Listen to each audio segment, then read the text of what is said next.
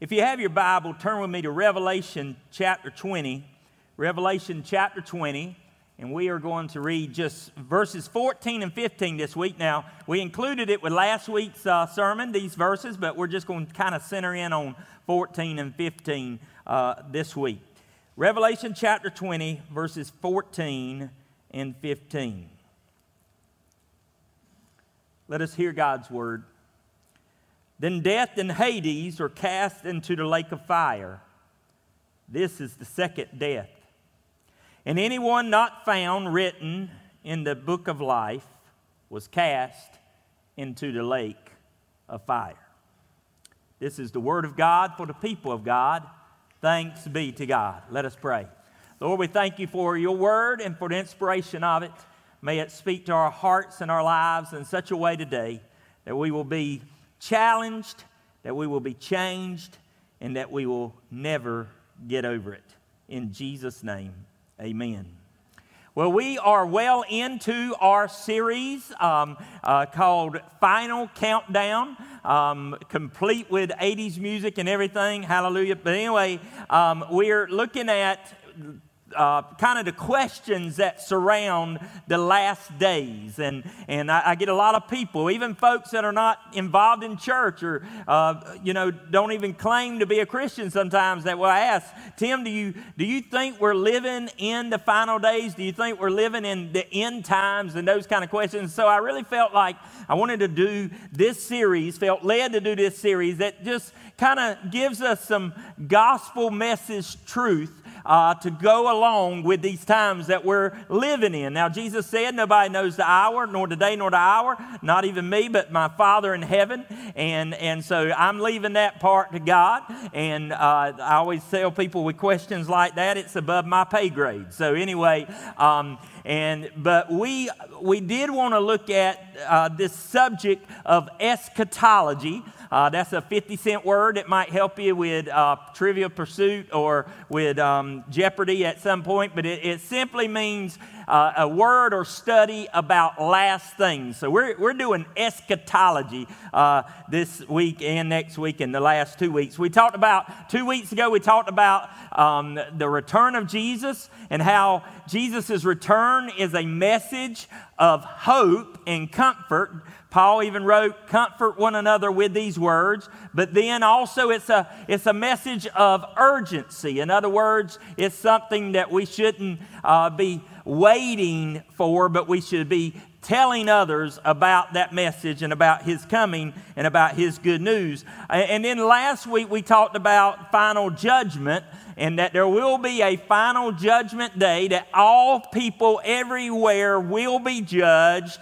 But if we believe in Christ, if we have received him as our Lord and Savior, if we trust in him, then when God looks at that, when God looks at those things to judge, he doesn't see our sins. He sees the righteousness of Christ in our place. Just like the plus marks and the minus marks this morning that we talked about, he does not see the minus marks. He sees Jesus' plus marks that he gave us instead. And so we are coming today, this third lesson or this third sermon is on the subject of hell.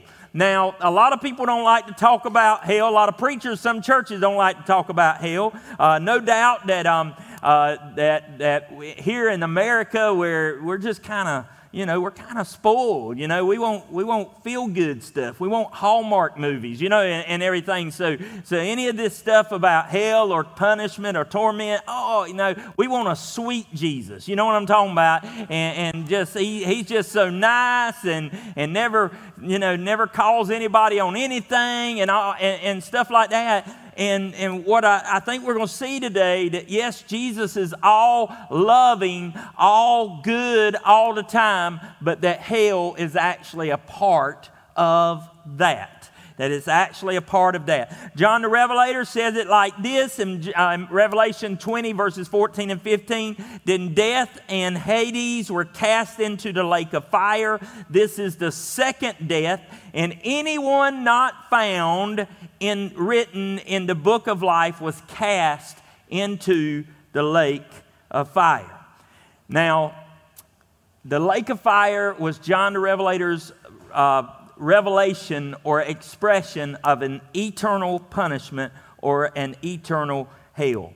And what I want to make sure that I don't do this morning is we're talking about eternal hell. But I don't want to lighten the fact that I know that there are folks that may be living in what some would consider a living hell here today, and that is true. I mean, there is some folks that are living in it, whether it's from abuse, whether it's from addiction, whether it's from some type of political uproar in third world countries where persecution is happening and things like that. There are folks that are living in the midst of that right now, and so I'm not trying to lighten that in any way, and we talk about that on other Sundays, we will, but the fact of the matter is today I'm talking about eternal torment or eternal punishment that is called hell. And so let's just really want to kind of get to it. What do we need to know about hell?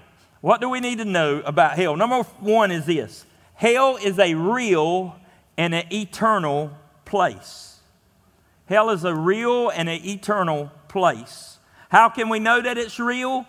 Well, we believe the Bible, and the Bible says that it's real. Now, I know that there's some folks that say, well, you know, if it says it in certain places or if certain people say it or if Jesus said it. Do you know who spoke about hell in the Bible more than anybody else?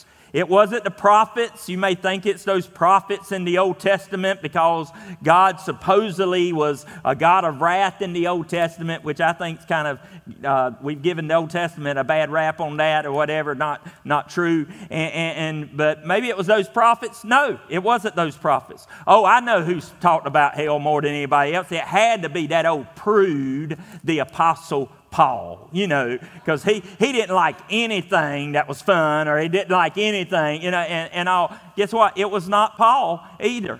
John the Revelator, he talks about last things. Actually, he did not speak a lot about hell. He said some things. The one who speaks more or talks more about hell than anybody else in the Bible is Jesus. It's Jesus.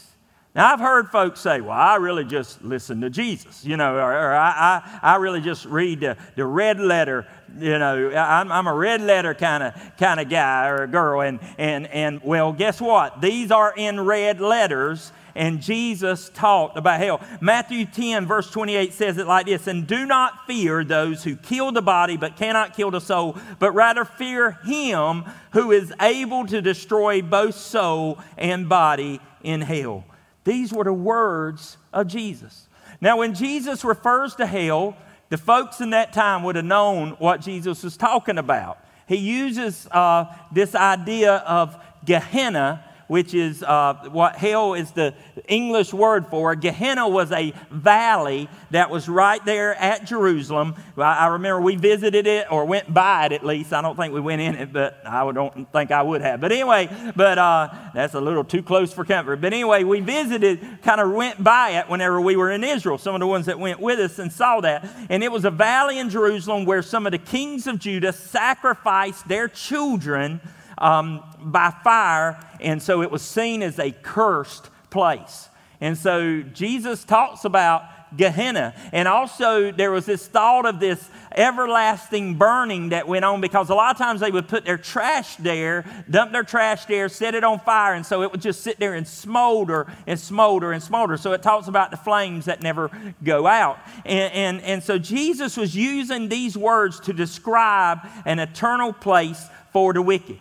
Now, Reverend Tim Keller said one time that some guy, after he had preached on hell, come out afterwards and said, "Don't you really believe, though, that Jesus was just using this idea of hell and fire and brimstone and gnashing of teeth and wailing," which that's the worst part to me, I think, is that gnashing of teeth, kind of like, I don't know how to do that. But anyway, kind of like when you scratch on a chalkboard, y'all.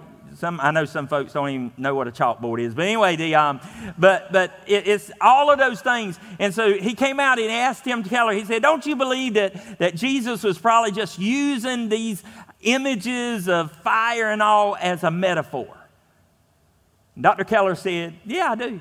And the man was like, good, because I tell you what, it sounded like a scary place. And then Dr. Keller said, actually, I believe Jesus was using it as a metaphor, but he used wailing and gnashing of teeth, fire that doesn't go out, all of those things as a metaphor for something that must be a lot worse.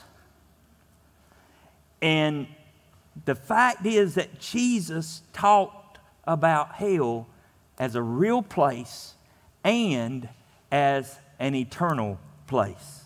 And listen, I mean, Jesus isn't afraid to kind of say, you better watch out or you're going there. Look at what he says to the scribes and the Pharisees, okay? This doesn't sound like sweet Jesus to me, all right?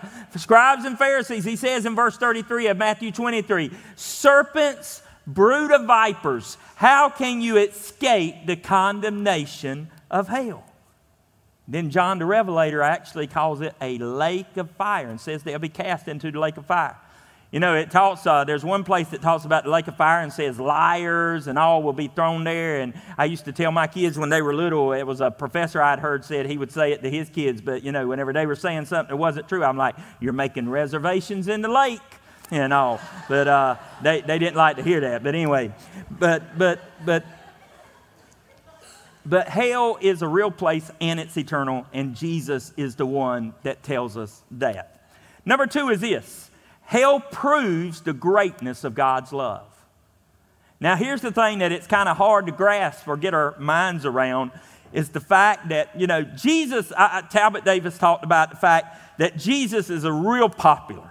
I mean, Jesus is popular even in other religions sometimes.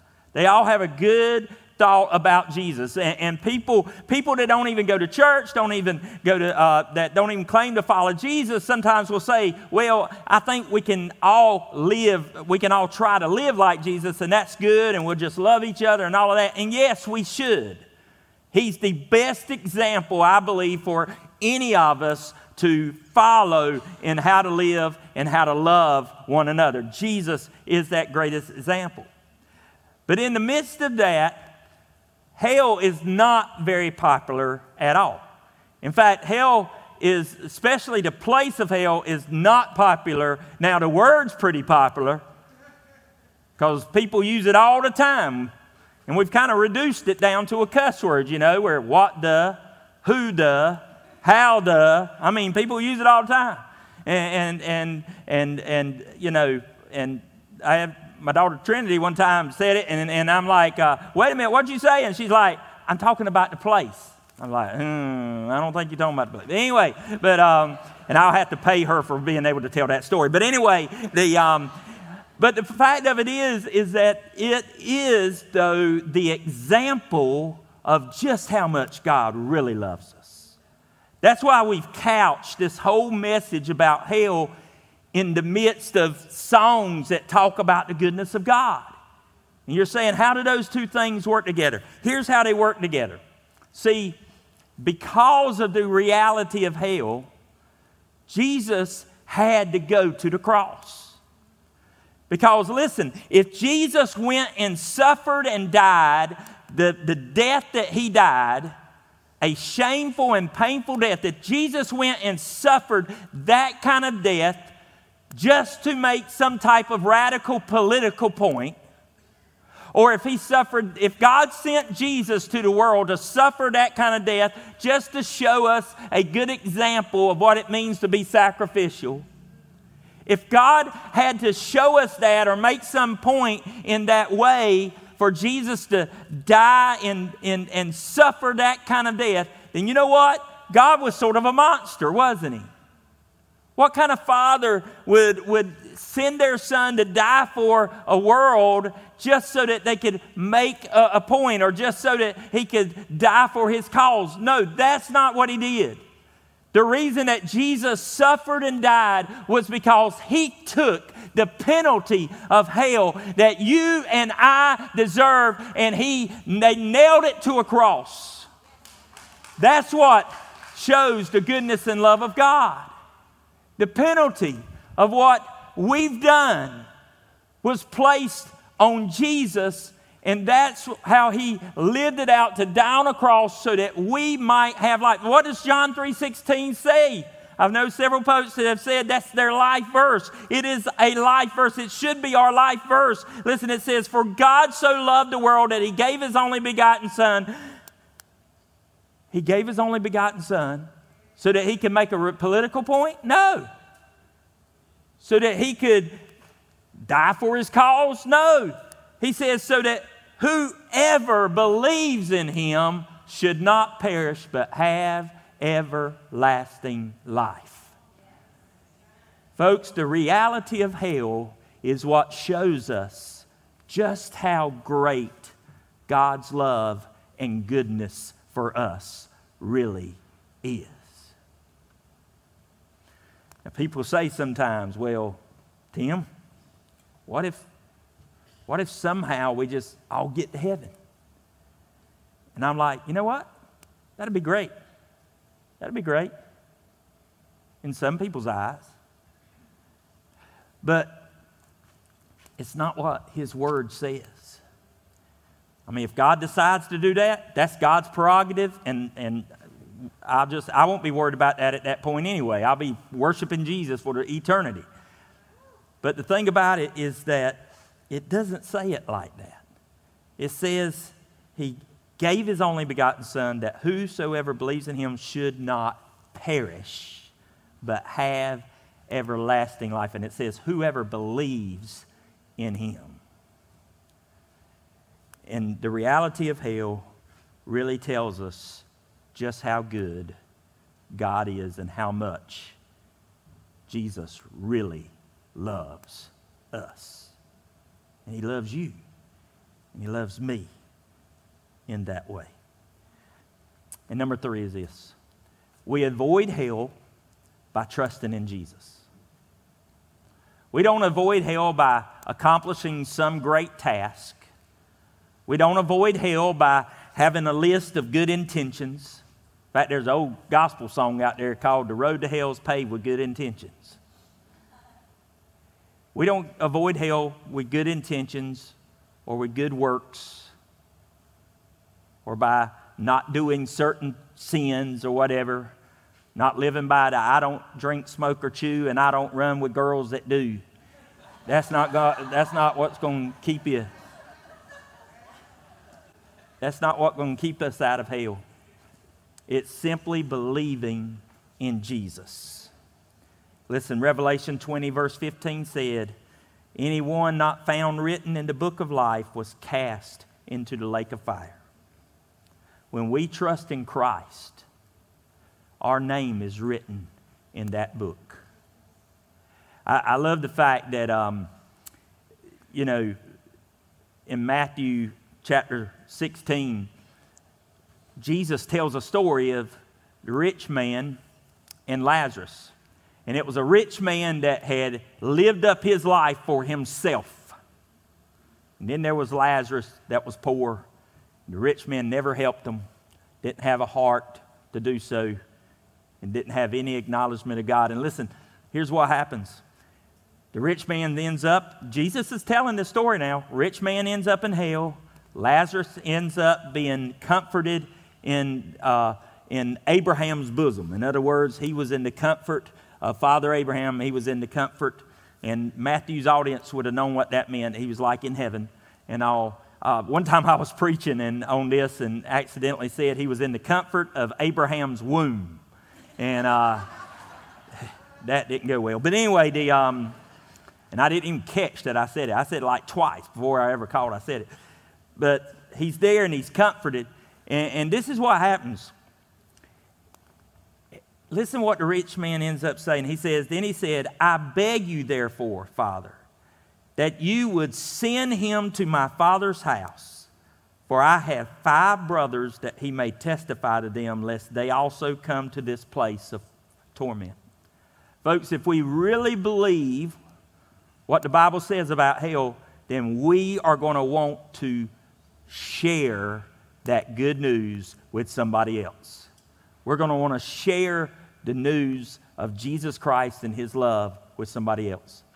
Listen, I'm so glad that my parents brought me up in a church and that I was being nurtured in the faith. But I won't ever forget, I was somewhere around fifth or sixth grade, and I sang in the junior choir, and we sang every Sunday. Our little junior choir would sing a song every Sunday, and we wore these little white robes. Don't y'all know I was cute in a little white robe? But yeah, I sung, but there was a robe room that we'd have to go to put on our robes, and the choir room, and we couldn't get through to there until the young adult Sunday school class would finish up.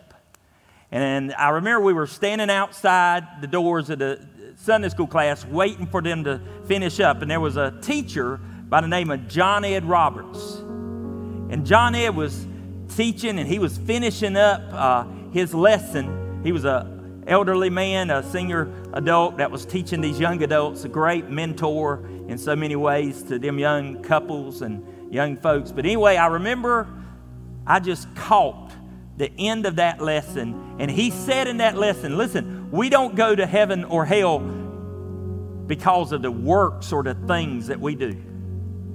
He said what decides whether or not we go to heaven or hell is the fact as if we accept the forgiveness that Jesus has already made and already offered for us. It's that simple, that we just accept his forgiveness and believe in him. And I remember hearing that, and then I went home that night, and I don't remember if I was on my bed, in my bed, beside my bed, but I just remember I was in my bedroom, and I would always say my little prayers at night, but that night I said something like, Lord, I believe in you, and I accept your forgiveness of all my sins. I want to live for you. Come and live in me.